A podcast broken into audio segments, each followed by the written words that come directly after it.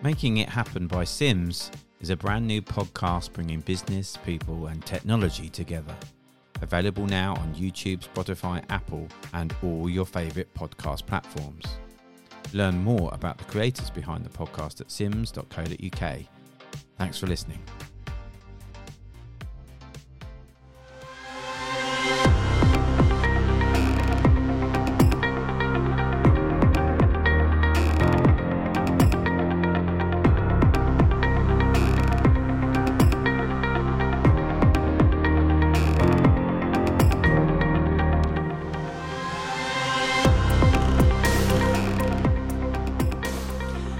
Hello, I am Nicole and I'm here with Chatty Hatter doing our That Engineering Chat podcast takeover for Subcon.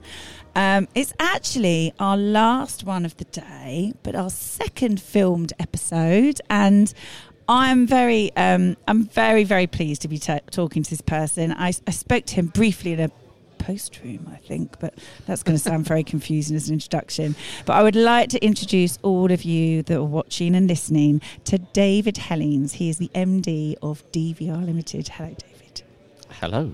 Hello. now, you literally are the D in DVR, Correct, I am. Yes. aren't you? Yep. Family run business.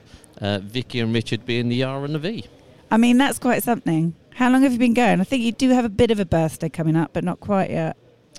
A little way off, yes, but um, they started uh, officially 1982, um, uh, and we've been going since 2004. We was a uh, limited business and started to really grow it from there. So prior to that, it was very much a um, garden shed business, as my Yeah. parents started it, just the two of them. Um, and then it was in 2004 that we uh, took it to uh, a limited company, started employing people, and grew it from there. Really, So your mum and dad started it they did. in a garden shed. Yep, decided my This destiny like- many years ago. PR gold. I mean, that's amazing. Not just Well the done, garden Mum and shed. Dad. They actually took over half of my bedroom when I was about four, That's a bit selfish. and was doing it in the um, doing assembly work in part of the bedroom. So, I can remember electrocuting myself at about seven while I was um, learning to test circuit boards. Oh them. my god! Oh yes, and I got the blame for blowing up the electrics in the house. I mean, this uh, and there's me worrying about a few wires and health and safety. I'm in good company here, aren't I? Hundred percent. Yeah, I have no problems. So literally, so what? Okay, so your mum and dad. Well, it's lovely to hear of a woman and a man doing that, especially your mum and dad. That's lovely. But were they? What were their backgrounds? How did they decide to start? To, did they just suddenly think one day, "Oh, I've got a garden shed. I'm gonna." I mean, how did that happen? Uh, so my father was an engineer by trade. Yeah. Um, radio engineer. Um, somebody he knew wanted something designed, and he had a interest in that. Self-taught. Yeah. Um, Self-taught. yep. So Wow. and, and just took it from there. So started designing um, lighting products, uh, dance floors, bits and pieces, sound to light, um, and then went on to um, fume cupboard alarms for the sash windows, um, and was designing those. Uh, and then it really spawned from there. And so, if for those that don't know who, I mean, anyone that comes into Subcon over this weekend, this will come out afterwards, but you kind of can't miss you. You'll literally enter DVR, which is very good. Very nice positioning. Well done, Subcon, for that. But what, well done, you and your amazing team for booking that space, may I say, say. I'll Tony for that one. Yeah, absolutely. But I mean, d- tell people a bit about, you know, in, in a nutshell, if you can, what, what you're really about. What do you do? What services? What industries? So DVR offer the complete service, as we like to say. So Yeah. that's from design, um, prototyping, all the way through to production, um, surface mount, conventional, uh, cabling, box building, right through to the point where we can dispatch it to your client if you want. Amazing. Um, so you never have to lay your hands on it if you don't want to see it at all. So, lit- so you literally have customers from all different industries, do you? Is there any specific sectors that you're more predominant in, or is it? No, we've got a very broad spread, Mhm. uh, and I've got to say that's helped us over the years when we've gone through recessions and Yeah. certain industries pick up and, and, and other ones um, reduce at certain times. So we've been fortunate that that's always kept us quite level, um, and it is a very broad range from medical, automotive, scientific, um, lighting. So it's a, an extreme uh, broad range that we cover. And so, when your mum and dad back in the day were doing that, I mean, when like you say you became a limited company in two thousand four. Is that right? Is that correct? Yep. So I was um, uh, actually on holiday um, with my now wife, and we were um, laying on the beach, and I got a phone call saying that they customers offered them a unit in Basildon. Did they want to take it? And my dad phoned me up and said, "What do you think?" I, at the time, I wasn't involved in the business; I was in the car industry. Um, and uh, I said, yes, just give me to the end of the year because I had a wedding to pay for, Mm. and then I will join the business. So we took over the unit at that point, started developing it, uh, and then, yeah, in January of 2004, we joined and uh, started employing people and growing from there. So to about 98 now. So And you've grown quite considerably, haven't you? yes, yeah, it's um, even over the last few years, we've been averaging over 25% growth. Um, I mean, that's amazing. Yep, especially during some of the difficult times that we've had. So, but we've managed to maintain it. Got involved in some very exciting projects on the way as well. So it's uh, we've been very, very fortunate over the years that uh, a lot of customers that we've been with very early days are still with us now, uh, and likewise with a lot of my staff. They've joined me. Some of them are my second and third employees back in 2004 are still with me now. So. That's that says a lot. I mean, that says a lot about you as a company and a business. Uh, What would you say are the are the main key strengths of the business and the company? I mean, you are a family-run business. You you understand. You've grown from the roots up. I would say so. You understand probably as with everything. I mean, I always say to my team, I'm like, every job that you do, I've done myself. Literally, even invoicing, and I'm really bad at invoicing. But do you know what I mean? Anything. I, have done it. I've, I've written. I've done everything. So I kind of I have an empathy for everyone's work. And I don't know about you, but what do you think's been the key to that success story of that 25 percent? Obviously, a bit of luck along the way, but that 25 Oh, without, percent without growth. doubt, there's luck involved in it, Yeah. but it's being at the right time, uh, right place at the right time. Yeah, Um, yes, I'm involved in every aspect of the business. I still prefer to be on the shop floor now than I do um, up in an office. It's Yeah. where it all happens. Um, other than design, I can say as well that I've done every aspect of the business Yeah. from purchasing, accounts, running the pick and place machines, yeah. I hear Not you as do well a bit of dri- driving around on the. forklift as well. Yeah. Yes, I, I'm, I'm not fussed. It's about getting Yeah. your hands dirty, joining in, making it happen. Um, and then the reason for some of the success, I would say, is down to uh, a can-do attitude. I, we don't say no. It's take the headache away from the customer. Make sure that we're actually uh, somewhat taking the burden on ourselves to, to make sure that we're delivering for the customer. And we've got many customers that are sole source with us, so we take a lot of responsibility in making sure that we're delivering for them, that we're holding stock for them. Because at the end of the day, if we don't supply product to them, they can't invoice. I know what that's like as a small business. That's mm. critical. So mm. I'm very conscious of that, even as we're growing. That it mm. is very important for every customer that we treat them like that. So. That's. I mean, that's makes you know. A, that's a very logical answer and a very. I just. I, I don't agree think with. business is difficult most of the time. I it is with about logical Yeah, aspects to it and just delivering on what you say you're going to do as well. Absolutely, and I agree with everything you say. And if you're a business and a client comes to you, you want to make that experience better for them. You don't want you don't want them to be chasing you around, making it harder. Buyers have got enough problems anyway. If we Yeah. can not be a headache, then they will consider you for more work um, because there'll be other people that deliver them headaches. So And I have been lucky enough to visit your premises, and I mean they are stunning.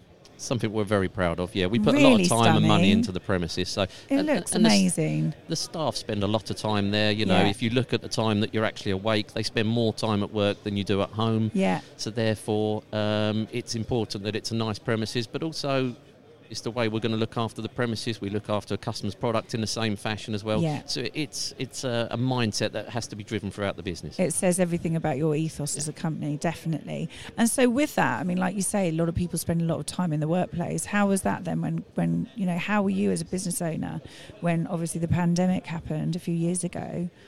How, how did that affect people working from home? What did you suddenly, you know, how was that for you? So we locked down, uh, or we sent people home about two weeks prior to the country going into lockdown we because we, did could just see what was happening. Yeah, Um, very quick burden on the IT department to deploy teams and, and get everybody working remotely. We had a few people that um, wanted to furlough because their health reasons. Other than that, we've been full on uh, building ventilator PCBs, oxygen monitors. amazing. So we was um, actually working more hours during those times than we was. There was times where I was getting home at um, uh, 10, 12 o'clock on a, a, Saturday night to get a phone call to say, could you be back in the office at six in the morning because you've got to build another um, iteration of a, a prototype board uh, to get them out. And, and the guys, you know, again, the team that we've got is what makes DVR. Yeah. And I was putting a call into them, apologising that they've probably only just got their backsides into bed. Um, but can we get back to the office? But everybody, you know, it wasn't just DVR. Uh, some of the catalogue companies that we were dealing with on a bank holiday weekend were sending staff in, opening up for us so that they could get couriers to there, pick Brilliant. up components. So it was a, a big effort all around. Uh, and it was nice to be part of that very different experience to some people where they were at home a lot because we were constantly working. And, and yeah. as the um, uh, that started to change, and we saw that uh, our other customers were starting to come back on board, where some of them had exemptions anyway and could keep working. Their demand was still less than usual, mm. but just as we started to, to get on top of the oxygen monitors, ventilators, PCBs, and so on, um, then the other side of the business started picking back up again. So it was um, a very smooth transition and another year where we grew again. So that's that's well, and it sounds like you know you you've you've got a lot of empathy. You've you've got the right ethos. I mean, I think it's well deserved. You know, it sounds like you worked really really hard and and you deserve the success that you're getting. I would say from where I'm sat. So. You know, you. Yeah, you're very humble. You know, you can take that. There's a team, but it's uh, you know, there's it a lot is of about people the team you have. It, you know, it's, it it's not one team. person. It's 98 it people that, that make it all happen. So, and is that how many there are at DVR? Not is that at the moment? Yes, but it's you know, i have been out the office for for all day, so that might have gone up again. so every time you go, it's the speed it's there's climbing someone else the is. Oh, hello. Who are you? and it is getting harder to remember all the names and say hello in the morning. so talk to me about this show. Is this the first time you've been to Subcon? No, we've done this seven years now. Seven years. I think you're our longest standing Subcon attendee today to date. Yeah, no, we found it um, a very good show over the years. Hence, we, we come back all the time. Brilliant. So, uh, and been trying to get ourselves in a better and better position each time because I mean, it's actually helping. You can't actually get any. I don't. I mean, unless you were out the front of the building, I don't know if you could get in front of where they have to come in. I think you're probably in the best slot we're quite happy. Your yep. stand looks pretty good. I'm quite impressed with the stand. Thank you. Yep, again, Tony looks after all of that, and um, they've been doing that type of stand for a number of years now, so it works for us. So, and it's nice not to have to come in here and build it, which is what we used to do uh, a handful of years ago as well. That's so. what we had to do. Oh, it's disgusting. Have a chat with. I mean, boss. that's why it looks a bit more boho chic than sort of slick and DVR, but I quite like a bit of boho chic. There you go. So, what are what um, are you hoping to get out of a show like Subcon, and what have you got out of a show like Subcon in the past? Because it must be nice. I mean, I know Subcon's been going the last couple of years still, even through the pandemic. Did you come last year? We did, yes. So th- certainly, you know, what yeah, what what's been the main things that you get out of a show like this, other than obviously connection with other businesses? Uh, firstly, it was nice to come back last year and actually yeah. see um, people attending again. And actually, even last year, the um, attendance numbers weren't brilliant. Mm-hmm but the quality of the leads have always been great from Subcon. Brilliant. Um, and so that's something we like. Um, it is about connecting with some of your colleagues that you see at the show every year and just finding out what's happened. Seeing some of the customers that visit, and we've seen a couple today that are our current customers, but they're here looking at other bits and pieces. Great. Uh, and then it is creating new leads and opportunities. So, and it's, you know, some of the time they don't drop straight away, but it's about working with these people, talking to them, being there when they need that support in the future um, and then seeing if we can assist them in whatever they're doing. So. And I mean, certainly, is there anything new that you're talking about at the show? Is there anything new happening with you guys that you can? Is there anything off the press you can tell us? Well, earlier this year we did launch uh, an additional business called Speed Assembly Services (SASPCB). Um, and that's a quick turn prototyping business. And what we're trying to do is give the power back to the engineers that are ordering these products by uh, they log on, they can um, upload their bill of materials rather than sending it to us and we have to go through it and work it out. The system starts looking at it all, checks availability very quickly so the engineers know if they've got to find alternatives and the system suggests alternative of stock that's available as well. Okay. Um, they then upload their Gerbers, um, go through to the end, basically pick a date when they would like it, um, pay there and then. Uh, and the idea behind that is we're trying to eliminate as much overhead as we can. So if we haven't got an accounts team that's chasing for money, invoicing and chasing, we're able to pass that cost saving on to the customer. And this is about providing a really efficient price point that is um, good for both parties. We've still got to make a living, but we're trying to do it very keen so that actually people are interested in signing up and getting their prototypes quickly. Yeah. Um, because at the end of the day, engineering time is expensive, so they need those products back in their hand as quickly as they can, Yeah. so that they can be working on them and keep the momentum behind the project. And then ultimately, we hope that they're going to then talk to DVR about uh, uh, going into volume. Well, and I think, like you say, it's like that's a very transparent way of looking at things and talking. You know, we do all have to make a living. Everyone has to make a living. Yep. But ultimately, if you work together, then hopefully you'll work together on more projects because that builds trust and that builds momentum, and all sorts of things can come from that, can't they? Definitely, and if we can get involved in the project early enough, then actually there's an opportunity for us to recommend um, Yeah. changes, improvements that can bring cost savings to the product as well, um, and mean that actually the customer gets a, a better price point for them, so they can sell more.